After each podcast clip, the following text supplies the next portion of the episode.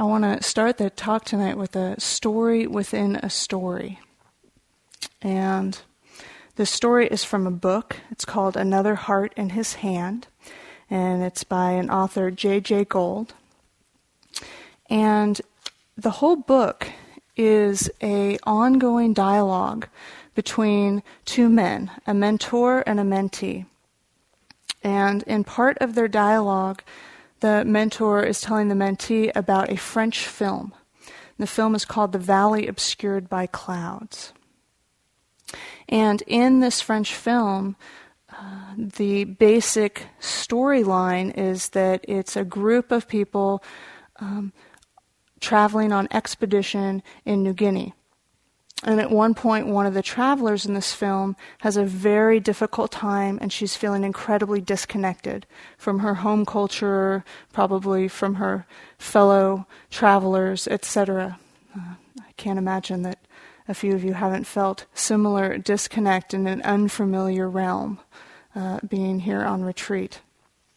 So she was feeling disconnected, and her friend in this film used this analogy to explain separateness to her friend who was struggling with feeling disconnected. And she said, There is the ocean, and the ocean is love. And there's a bottle floating in the ocean. The bottle is full of water. The bottle is you. And if you break it, there is no bottle alone, there's just the ocean. So then the mentor goes on to say to the mentee in this story, in the book, it's so traumatic, the mentor says, for us to feel the cap on our bottle loosening even one sixteenth of an inch. We feel like it's all falling apart, and in a way, that is what's happening. All the water in us is ocean water, and all the water outside us is ocean water. It's all ocean water. Then there's this bottle. There's this I, me, you, what I want, what I need, what I like, what I don't like, what I think, what I don't think, and all this separate bottle business. The bottle breaks, and the water goes into the ocean. That breaking of the bottle is not only this physical death that we arrive at after some number of years, that breaking also happens in moments. This is my favorite line from the mentor to the mentee. He says, And I would be surprised if you haven't experienced to some degree a small breaking of that bottle. Am I right? Would you be here if that cap of your bottle hadn't loosened at least a sixteenth of an inch?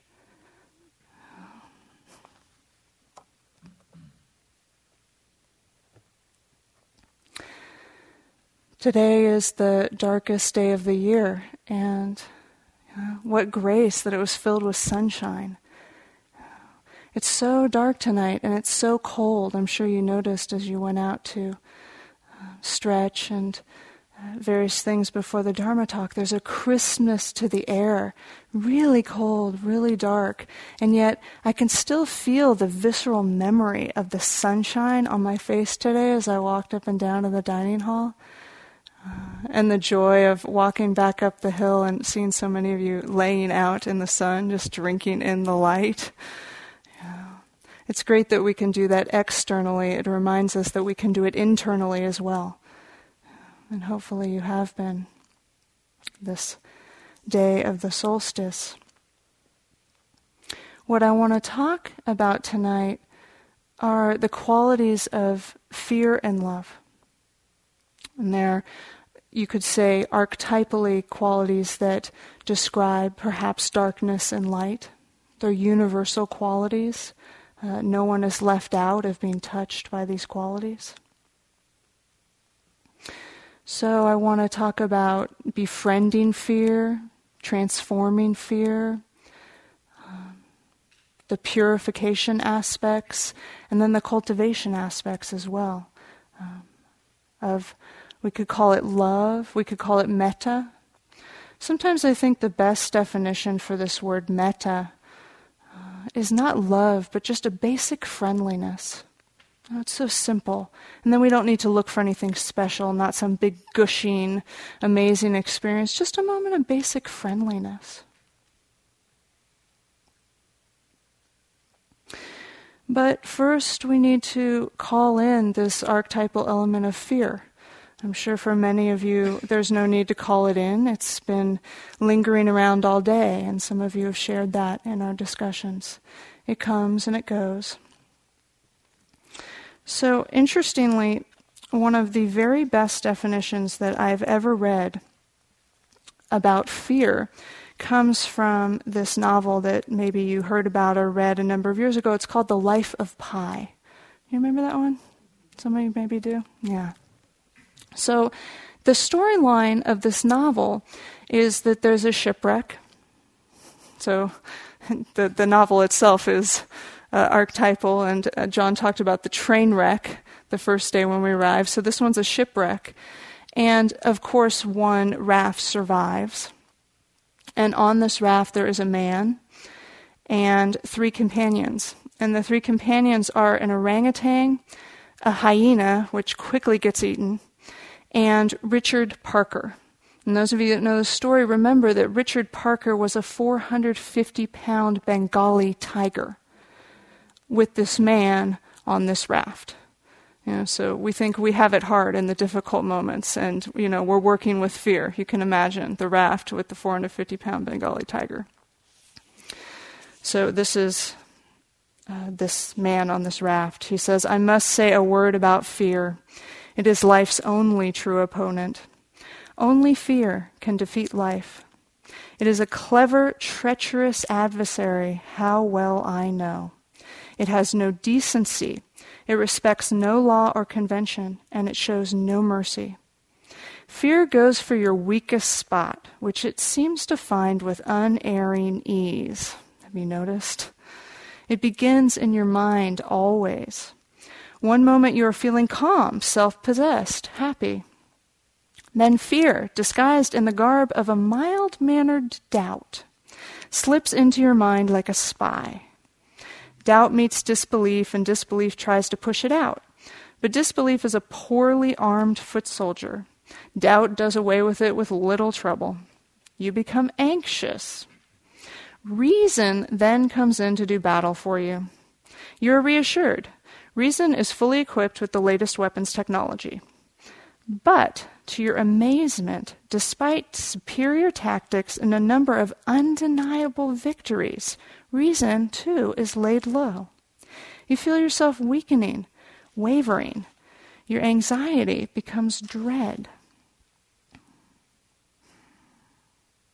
Quickly, you make rash decisions.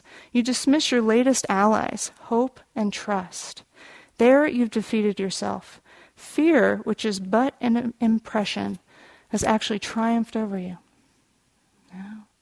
And that's exactly what we hap- happens when we sit here. We're sitting here, all is well, happy, content, and then some little doubt comes in and, and starts to produce an anxiety. And then we try to figure it out. And then we think we've got it. And then it comes and wipes us out. So, that's the good news?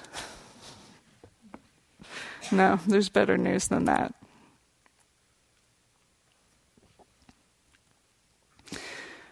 When talking about how the self is built on basic fear, um, I like to think about two pieces. And one piece is the basic fear, and one piece I like to think of more as basic goodness. So every single one of us, as animal human beings living a life, uh, has these components of basic fear and basic goodness. And the way that basic fear is birthed is right at the beginning of our selfing process. As soon as we have a moment of ignorance, uh, that moment of ignorance conditions what I call a dual split. Um, immediately there is the known and the knower, and, you know, I and mine. And out of that, um, as soon as we get this sense that we could say, I am, and it's before we fill in the blank, I am this, I am that, just the sense of I am, there's already these energies of asserting that I and protecting that I. And out of that, we actually uh, start to shoot arrows, as Donald was talking about from the teaching of the Buddha last night that there's this basic level of suffering that we have as human beings living a life, and then we expand upon it and start shooting endless amounts of arrows at ourselves. So the arrows of I want, I don't want, I like, I don't like, how we judge ourselves. So many of you have been talking about the pain of that, and it grows and it grows and it grows. And from this, we create ourselves endlessly. And then there's this problem that we take who we think we are to be real and solid um, and true. You know, we could have the same sense of self, and if we held it more lightly, there'd be a lot more freedom. But we get really wrapped up in it and say, "This is me. This is mine." And out of that, we create our world. And it's a world based on hope and fear. We hope that it's going to work out and we fear that it won't, whatever it is. And you could fill in your blank today about what your major event was that you were hoping was going to work out. And of course, then there was the fear that it wasn't going to work out. And so every time the solid believed in sense of self takes any kind of hit, it's scary and threatening. And we once again move into protection and assertion. And that's just how it works. And it's actually a relief to be sitting here in a room full of people who can acknowledge this, that we could feel the people at our sides and at our back and in front of us and realize, oh, we're all in this together. We all belong in this human reality uh, that includes fear. Now, as I said, we also start with basic goodness, so it includes love. The story doesn't stop there. And that's why we're here. That's why we're here. And of course, it doesn't stop with us. We build whole communities out of this, we build whole cultures out of this.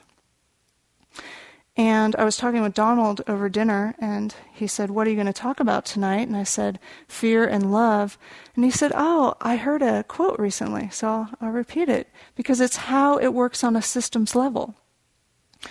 And the quote was talking about our stock market system. And somebody said this quote soon after the European stock markets started to really fall apart. And the comment was, ah, our world markets uh, basically run on greed and fear. And right now, we're living in fear. So we might think this fear is ours, and it may seem really personal, but then there's the field that we live in, and, and these archetypal energies of greed and fear and you know, I and mine and the confusion about that are, are part of our human field. And fortunately, it doesn't end there perhaps these global movements of young people and people of all ages who are saying, enough, we would like to find a middle way. You know, we'd like to find a way out of these extremes of greed and fear. Is this response of basic goodness? Uh, and the longing for connection that's authentic um, and that isn't consumed, you know, isn't caught. So it's an interesting time we live in very full of potential. There's a quote that's attributed to Maha Ghosananda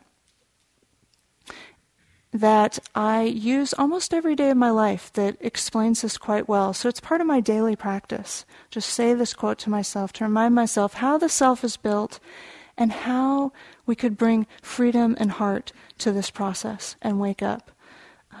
And Maha Ghosananda was often said about him, he's no longer alive, but um, a, a, monk and uh, often called the Gandhi of Cambodia, did amazing activist work with the refugees um, after all of the devastation in that culture um, a number of decades ago, and would bring together groups of thousands of people, thousands, tens of thousands of people, and do loving kindness practice with them uh, and then attend to the community and the children and the education and the spiritual development. So, very spiritually um, active in the world. And the quote is this The thought becomes the word. The word transforms into the deed. The deed hardens into the character, and the character manifests as the destiny. So, watch your thoughts with care and let them spring from love, out of respect for all beings. It's so beautiful, and even though I say it to myself multiple times a day, every day of my life, still when I just said it, I could feel the emotion. You know? That's how we create ourselves. That's how we create the world. And if we watch our thoughts with care and let them spring from love out of respect for all beings, what kind of world might manifest? That's what we're doing here, moment by moment. It might not seem like much. No. I think it is.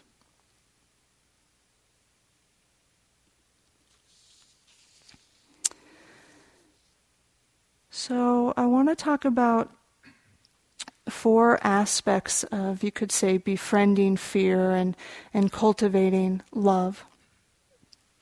And those four aspects are naming it, working with it in the body, cultivating loving kindness, and this mysterious process that we label letting go, um, which sounds like such a solid thing and it's such a verb.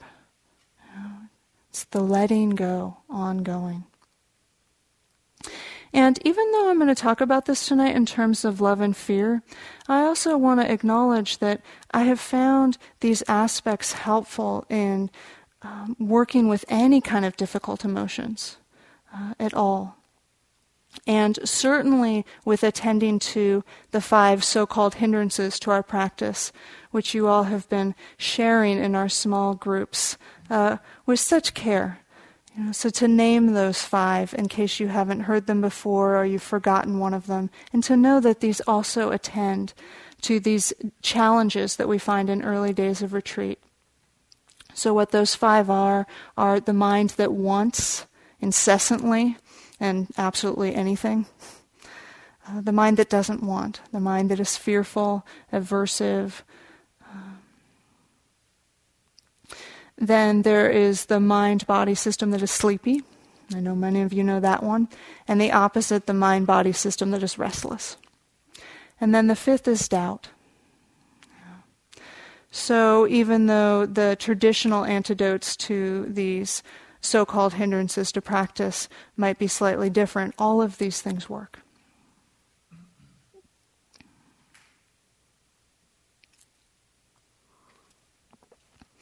The first piece is naming it and saying hello to fear.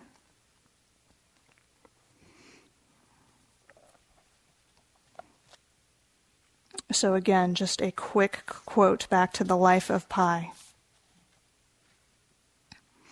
The matter is difficult to put into words, for fear, real fear, such as it shakes you to your foundation, such as you feel when you are brought face to face with your mortal end, nestles in your memory like a gangrene.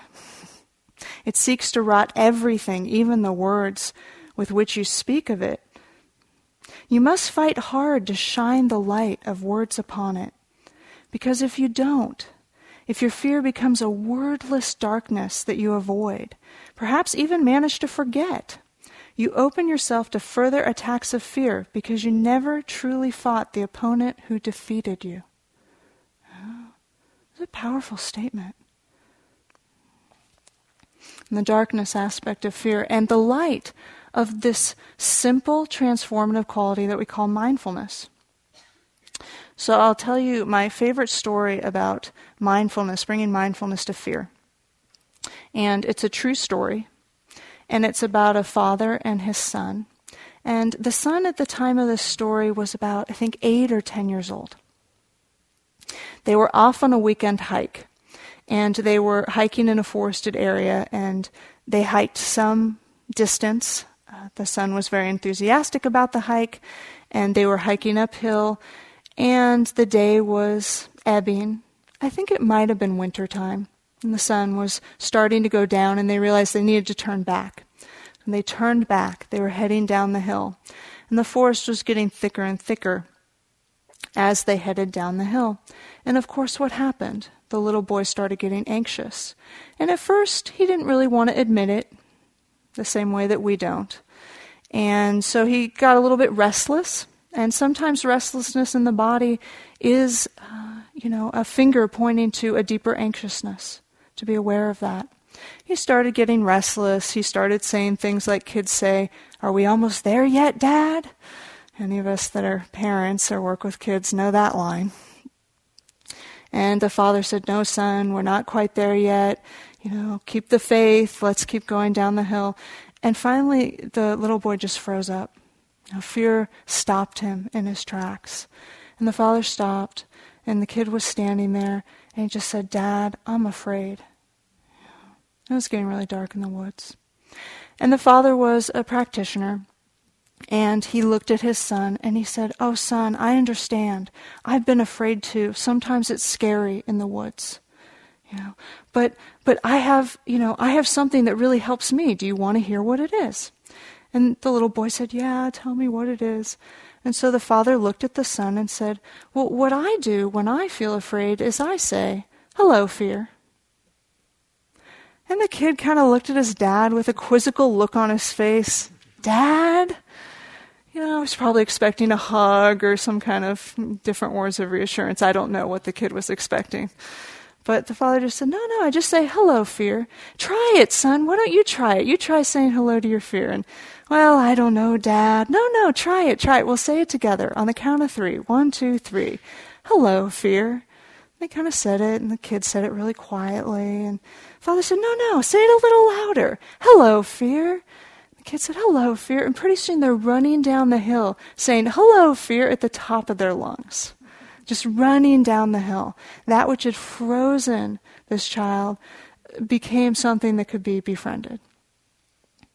So, the power of mindfulness and this friendliness and caring aspect.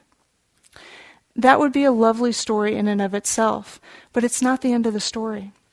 The end of the story happened several months later, and it was summer at this time, and it was night and the father and the son were at their home, and the son was in the backyard playing in the dark.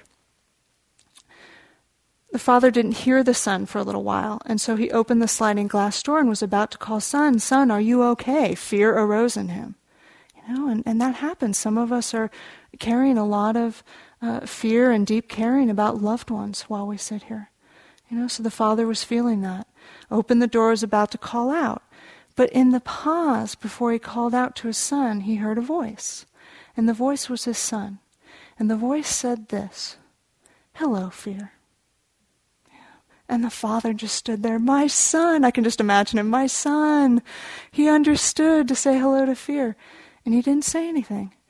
And two minutes later, he hears his son's voice again. His son says, Goodbye, fear.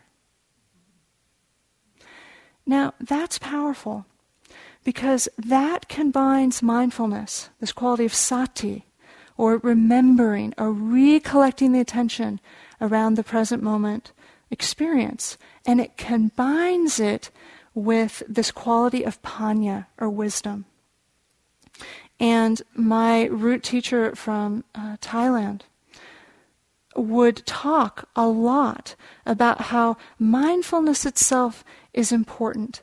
But when mindfulness is combined with panya, when it's combined with sati panya, or mindfulness wisdom, that's the leaping off point for the awakening of the mind heart system. And so the mindfulness wasn't just aware of what was going on, but saw the wisdom of, ah, the fear arose, it lived its life, and it passed away. And this kid was able to say goodbye, fear. Now, of course, that was not a mature understanding in an eight year old. But as we're here in this community, we can begin to have a very mature understanding of the arising and passing away of these difficult qualities of mind and heart. And this satipanya is where uh, our freedom gets born from. So it's very important to understand.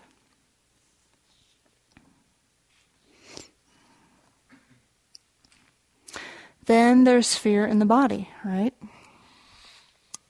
And many of you have been describing fear in the body beautifully from low grade anxiousness to full blown anxiety attacks to uh, subtle worries and, and just the, all the different kind of flavors of fear.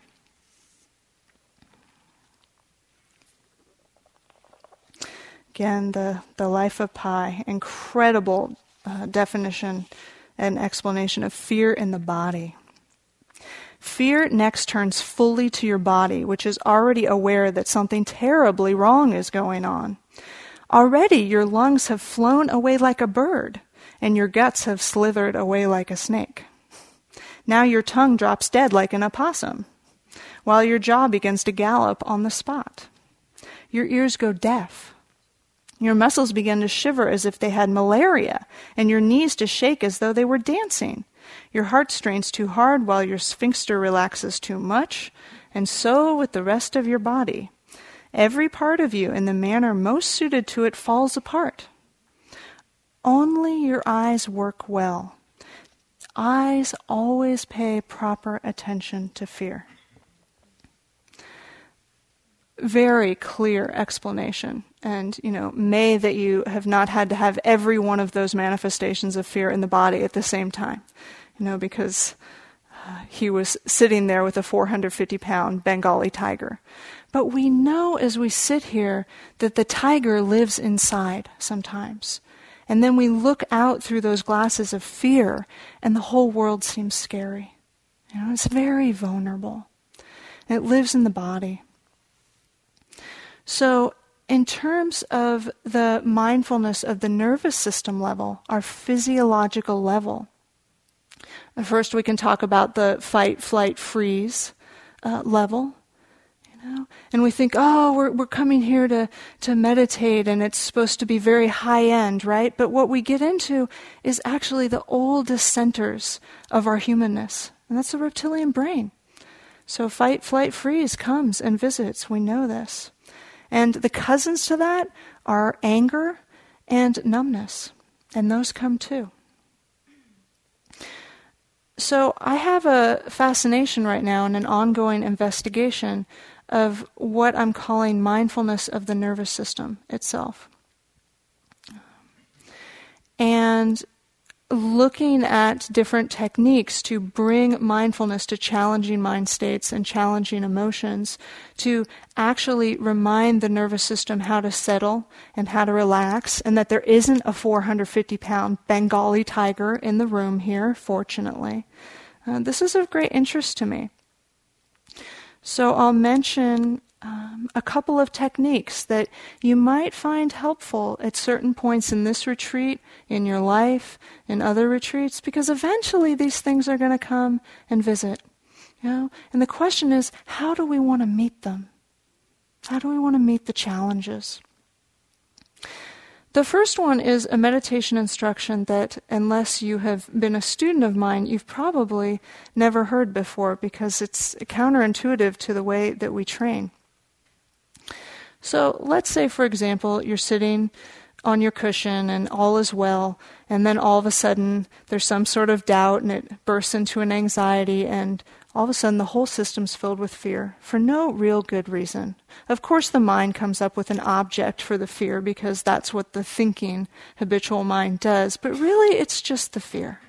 And sometimes we can drop to that level where, oh yeah, I came up with a reason for it, but actually it's just the fear. So let's say that comes and visits you. I'm sure for some of you uh, it has, and for the rest of us it will. One thing that can be really helpful is to actually open your eyes and look around. Now, again, mindfulness of the nervous system uh, techniques are not conceptual. They're not for the adult mind. They're for the reptilian mind. So everything I'm about to say is so obvious that you're going to kind of wonder. Um, but that's why. So the technique is to open your eyes and actually look around and turn your neck and look all the way around. You know, while you're sitting in the meditation hall, everyone else will have their eyes closed. You know, so don't look at other people in the eye, but just look around. Notice where the exits are. Obviously, every one of us knows where the exits are, but on a nervous system level, our eyes Remember the definition in the life of Pi. When we're overcome by fear, only the eyes work well. And it's true. So if we use the eyes and use the neck and look and see, amazing, there are three different exits, four different exits in this room. You know? And then you might take some time and look out the window and just find a pleasant view. Uh, again, so that we realize there's more than this fear. The fear is going on, it's living, it's arising, it's currently in its life cycle, it will pass away. And there's the beauty of the nature that we're surrounded by. There's something larger than the fear. This actually starts to settle our whole system from the inside. It's just a simple technique. Another simple technique to help settle the nervous system with this dear friend fear. Um, I think about it coming from the life story of the Buddha. And I think about Siddhartha sitting under that Bodhi tree, having set the intention to sit there until he either awoke completely or passed away. You know, it's an incredible intention for awakening. And of course, he was bombarded by everything that clouded that sense of awakeness that was about to shine forth. So he was bombarded by wanting, he was bombarded by tremendous fear, he was bombarded by um, doubt that would have shaken any of us right out the retreat doors. Uh, and he sat. And when the doubt came that was the strongest visitor for him in his vigil under the Bodhi tree, what did he do?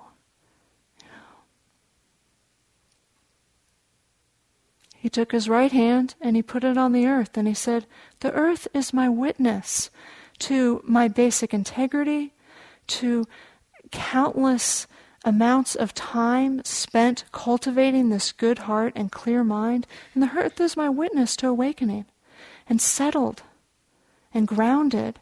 And then what happened, right? Something shifted so irrevocably in his mind body system that what manifested is what we now call the Buddha.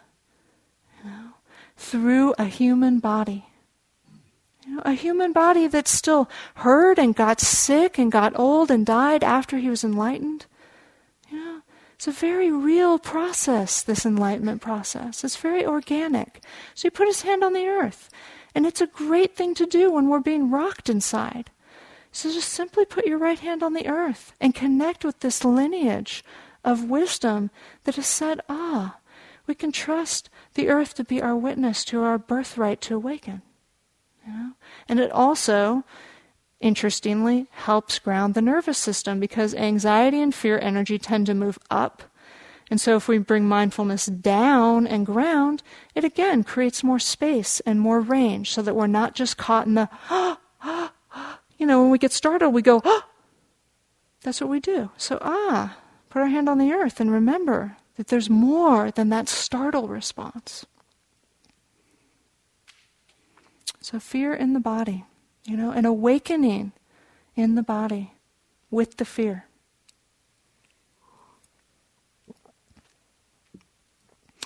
Then there's cultivating loving kindness. And we didn't mention when we introduced or reintroduced you to the loving kindness instructions yesterday the fact that the Buddha actually originally taught loving kindness as an antidote to fear. So I thought I would tell that story this evening, and some of you know it, some of you probably don't. I think of these as Buddhist bedtime stories. So, once upon a time, long, long ago, 2,550 something years ago, in ancient India, a group of monks was about to start a rains retreat. And the reason that rains retreat started is because when monsoon comes in India, to this day it's very hard to travel during the monsoons. The rain just comes in sheets and uh, unbelievable amount of water element. So, best to stay in one place. Now, I was remembering how last year at the solstice retreat, Uh, I had just arrived back from practicing and living for six months in Asia, including four months in India. And, you know, so it was a monsoon the whole time there. And then I arrived back here. I was here about five days before I taught the solstice retreat. And it was monsooning here as well, just raining. Those of you that were here, since many of you were, have done this retreat many years, just raining, raining, raining every day. Yeah, so I hope that you're enjoying the sun. But this is a story about monsoon and fear. So the monks found a village in the foothills of the Himalayas that was a conducive place for their meditation retreat. There was a village nearby, and the villagers were friendly, and they were very happy to provide food for these monastics during their retreat. And they even built kutis, or small meditation huts, for each monastic. And so the monks went to their teacher, who was Sakyamuni Buddha, and said, "Please, uh, please, teacher, give me some instructions for my retreat." And the Buddha instructed them in concentration practice, this particular rains retreat. And they took their instructions and they went up to their small cabins and began to meditate. And all was going very well until I mean, this is a story, right? So there's going to be some challenge until the local Deva population decided that the monks had overstayed their welcome. So, who are the Devas? A Western equivalent of Devas would be angels. Uh, I'm not asking you to believe in Devas, this is a story, but I kind of like to think about it as uh, there's more than there appears. Yeah? There's more energetic force in the universe than meets the eye. So perhaps we could call some of these devas if we liked. Okay? So there's this group of devas who lived in this forest, and they thought the monks were just coming for a few days, and then they stayed. And so f- the first thing that they did was produced frightening sounds. And it's in the forest, so you can imagine if you've ever done walking meditation back here in the woods and you hear the crack you know, or you've been backpacking. And the startle response, but the monks kept meditating, so the devas amped it up, and they started producing terrible smells to disturb the monks and get them out of this forest. But the monks were diligent and their minds were concentrated, and so they kept going. So the Devas amped it up one more level, and they pr- somehow produced mind to mind frightening images in the minds of these monks, which completely freaked the monks out, and they ran down the foothills of the Himalayas to where their teacher, the Buddha, was saying, and said, Teacher, teacher, you have to give us another place to practice. This place is no good. We're scared. There's all this scary stuff going on. Yeah. And I think about it, you know, they had, they had cabins, they had foods, it was a lovely grove of woods. And it's kind of the same thing we do here. Here we are. I mean, are conditions not ideal? You know, three lovingly cooked meals a day, warm dorms, a beautiful meditation hall. And how many times have we thought to ourselves, I need a better place to meditate? better cushion, less noise. I mean, you fill in your own blank. You know, that's what we do, and that's what the monks did. And the Buddha said, My friends, it's okay. It's okay. Don't worry. That's the perfect place for you to meditate. And have I got a practice for you? Loving kindness. You know, this is what should be done by those who are skilled in goodness and who know the path of peace. That's the beginning of the Metta Sutta. And so we don't know exactly the instructions of loving kindness that the Buddha gave those monks. But we know the spirit from the Metta Sutta, wishing in gladness and in safety, may all beings be at ease. You know? So we develop the phrases out of that over time. And so the story concludes that the monks go back up the hill, they re inhabit their huts. Uh, they continue with their concentration practice, but this time it's using the vehicle of loving kindness because loving kindness focuses the mind around basic friendliness. And as these monks focus their minds around basic friendliness, their minds and hearts opened, and the impact on the devas was so strong that the devas became their protectors for their practice. So that's a lovely story, but I actually think it's our story. Because when we bring a basic friendliness to these internal and sometimes external challenges that cause us fear, through that very process, uh, that which was a hindrance can actually become our protector. You know? Because often these defensive habits of fear or anger or guilt or whatever it is, they actually got born and developed quite a lot of strength at periods in our lives when we didn't have other tools available to us. So the way that I think about it is on one hand, fear can be a very destructive force. On the other hand, we could give it the deepest bow of respect that it protects our very hearts and lives. You know? And in that way, it's our protector. And if we're not fighting it and we're not judging it, then we can wake up right through it by bringing basic friendliness to that thing that we thought was a problem in our practice. You know, right there. Nothing special. You don't need a better meditation to wake up.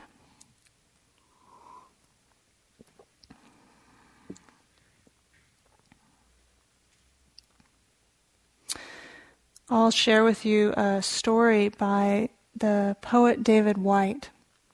And this is a true story. It's, it's from, from his life. And again, there's a way that we work with it internally, there's a way that we work with it externally.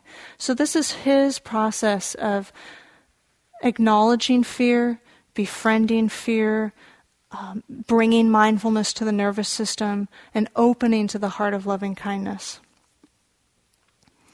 It's a story that happened to him when he was on a trek, on a pilgrimage in the Nepali Himalayas. And he was with a group of people. And they had come to a village. And they had heard that in this village there was a temple. And in the temple, there were uh, these special statues of some sort. Nobody really told them what exactly was special about them, but they had heard that the statues were special and they were hoping to catch a glimpse of these statues. And so they asked around in the village, and sure enough, there was um, an older gentleman of the village who was willing to hike them up to the top of this particular mountain and unlock the temple and um, allow them to bear witness to these statues. So they made the hike, and the older gentle- gentleman opened the door. And it was, of course, very dark inside this temple. Uh, no electricity, been closed up for a long time. These were ancient statues, ancient temple. And so he walked in and he noticed the nervousness of the dark. And he was walking next to his friend. And it's interesting, I'll just read this part to you. He says, I was standing next to what I thought was a friend talking, when suddenly my eyes, getting used to the dark, caught a first glimpse of the person to whom I was actually talking. It was no person at all, but a grim, grimacing pair of eyes and an aggressive mouth leering at me in the dark, a skull cut pressed to its lips. I just about leapt out of my skin into the dark, dusty air with surprise and fear. So, what he had come into contact with was a protector image at the front of this temple, and the image was that of Vajrapani. And Vajrapani means the one who carries the thunderbolt. And the way that he described it was, you know, as if he'd been struck by a thunderbolt. He said, Ah, the protector, Vajrapani, did its work. So this was a temple in the Tibetan lineage of Buddhism. And always at the front of the temples, there are protector images, this Vajrapani. As an electric sweat broke out on my forehead, the hair on the nape of my neck began to subside, and my autonomic nervous system slowly returned to normal. I was very glad of the enclosing darkness and its ability to hide my momentary panic from the rest of the group. Eh, it's amazing how, when we take fear personally, there's all this shame and this feeling that somehow we did something wrong. This is part of the human condition. And he went through that in that moment. I was a little embarrassed. What was that fear? I asked myself. The old boogeyman in the dark? It had certainly taken me by surprise. And then he makes an interesting statement. In an unguarded moment, the guardian figure, of Vajrapani, had sought out and found the part of me that was ready to be afraid. That's interesting. What part of us is ready to be afraid? So he moves through that process and he moves through the fear and he settles back down and they find a flashlight, which is always helpful. You know, we need external tools and then when we sit here in the silence, we need internal flashlights. Shine the light of mindfulness and metta. And they come around the corner to where the statues are. We all looked up at once. We were all affected at once. It seemed as if a wave or tremor of recognition passed through the group, and there was an audible sigh as we all saw the faces of the statues at exactly the same time. It was as if we were all being made suddenly welcome to a surprise party by a crowd of happy, hospitable strangers. And then he talks about how the carved faces on these statues for him felt intimately familiar. He'd never seen them before, but the statues started to manifest as his great aunt and his grandmother and his father. Uh, and this feeling of welcome and connection. They were just statues. Perception could have worked any which way in that moment. He could have been frightened again. But instead, there was this feeling of connection and of wholeness and of oneness that overtook not just him, but the entire group. You know? And it's like that in our own practice. We sit and the fear or the difficulties come, and then we need to name them and shine the flashlight of mindfulness See if there's any wisdom available to be mined. Welcome the parts of us that we don't want to welcome into the hall. You know, that we don't want to welcome into our own hearts. Um, that friendliness. And then from this feeling of false separation, which is born out of this experience of duality, we come back into wholeness. And the wholeness is connected. The false separation dissolves. And the monastic uh, Narada Thera has a beautiful quote, just a short quote about that I'll share with you. And he says, Separation evaporates and oneness is revealed. I just like that. It's a visceral kind of quote. Separation evaporates into thin air. I thought I was separate. You know, I thought I didn't belong. And then oneness is revealed. And the oneness has so much wisdom.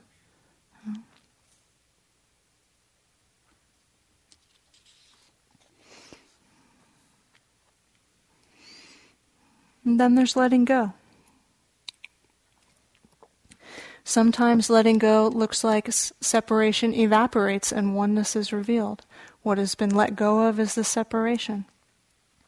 And I'm very aware that in talking about letting go, um, not just is it a verb and not just is it mysterious, but it almost demands an entire Dharma talk. So I'm just going to speak to a couple of aspects about letting go that are um, very alive for me in my own practice right now. First, I want to share a quote, and it's a quote about the spirit that we bring to our work here uh, and in this process of letting go. So, we could call this in the spirit of wise effort.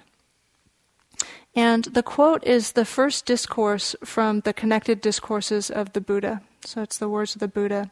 And a student came to the Buddha one day and he said, Sir, how did you cross the flood? So what the student was asking was, How did you f- cross the flood of difficulty in your own practice? How did you cross the flood of uh, we could say samsaric existence, which is the repetitive cycles of these challenges. It's a simple way to put it. How did you cross the flood? And the Buddha looked at the student and he said, Ah, I'll tell you how I crossed the flood. By not lingering, I'm sorry, yeah, by not lingering and not hurrying, I crossed the flood. For when I lingered, I sank, and when I hurried, I was swept away. By not lingering and not hurrying, I crossed the flood and I reached the far shore. You know, and that's what happens when we linger and we don't uh, apply enough ardent, passionate effort. We kind of sink. And sometimes we sink into the mire of sloth and torpor. Uh, and sometimes we sink into doubts. Is it really worth all this effort? And we sink. There's many different manifestations of sinking.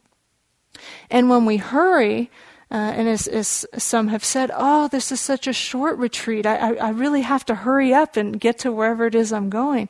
We are swept away.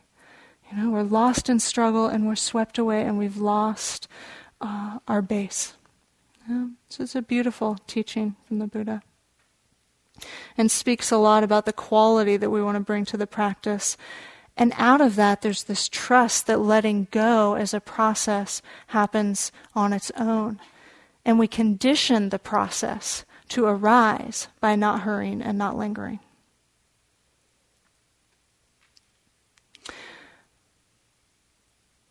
Another aspect of wise effort in terms of letting go are these qualities of cultivating the wholesome and um, releasing that which is no longer wholesome for us. And a story that I quite like about how this quality works in practice is a story from the Native American tradition. And it's a story of a grandfather and his grandson. And they are sitting one day, and the grandfather turns to the grandson and says, You know, my um, grandson, uh, there are two wolves living inside of me, and they're having a fight. And the grandson looks at the grandfather and says, Well, what are, who are the wolves? Know, what are their names?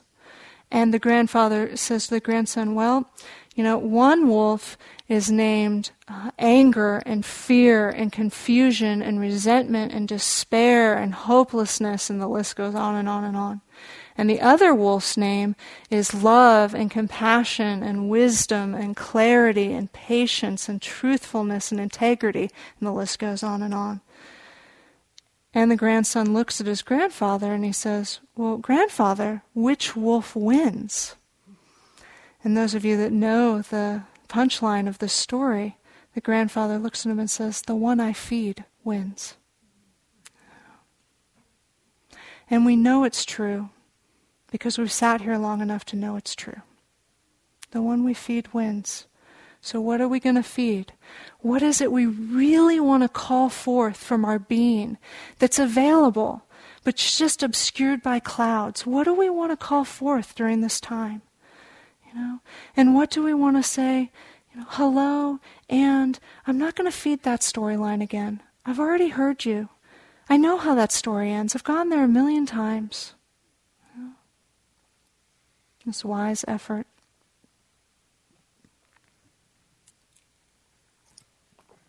Sometimes letting go is visceral and is felt much more in the body.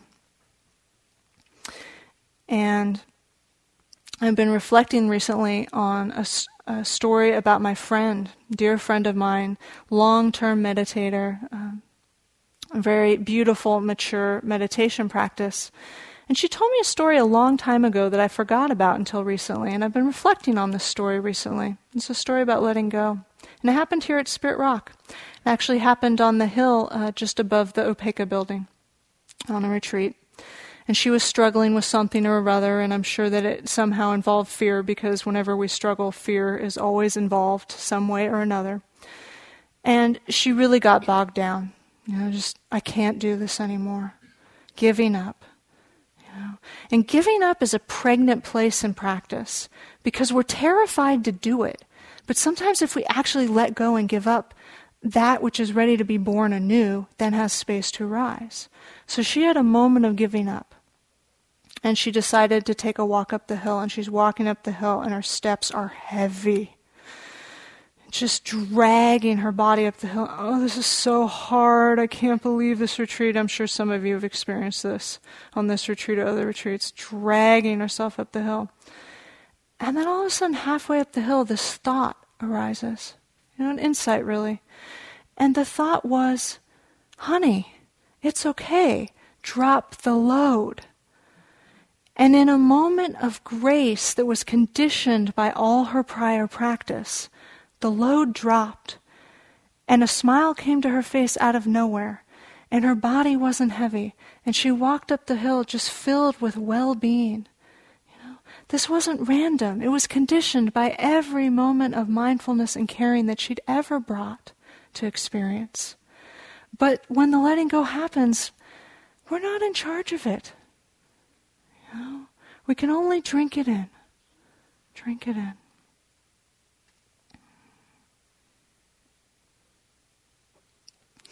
You know, and then we learn how to live it over time, and we're all in that process. And so I'll just share with you a quote, and it's a really it's a practice by Pema Chodron, and she talks about the three difficult practices. Number one, to recognize your neurosis as neurosis. Number two, then do not do the habitual thing, but do something different to interrupt the habit. And number three, to make this practice a way of life. You know? That's what we're doing here.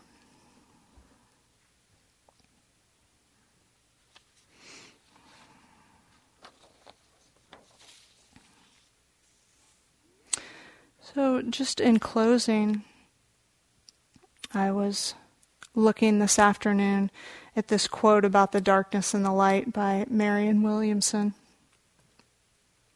She says, Our deepest fear is not that we're inadequate.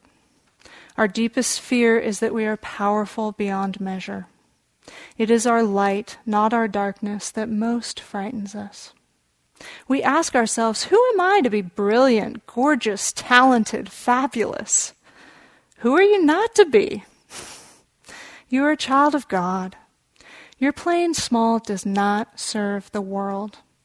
There's nothing enlightened about shrinking so that other people won't feel insecure around you. We are all meant to shine as children do. We were born to make manifest the glory of God that is within us. It is not just in some of us, it's in everyone. And as we let our own light shine, we unconsciously give other people permission to do the same. As we are liberated from our own fear, our presence automatically liberates others. This is the potential of our practice and the potential of what we have to offer out of our practice.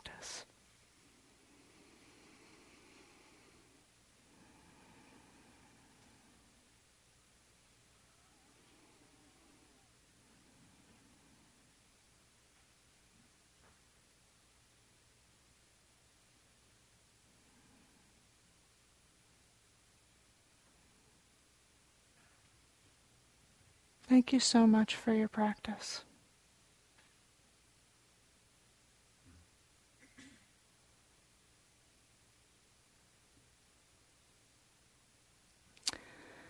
So that is what I have to offer for your reflection this evening. And um, as always, um, such gratitude for the kindness of your attention.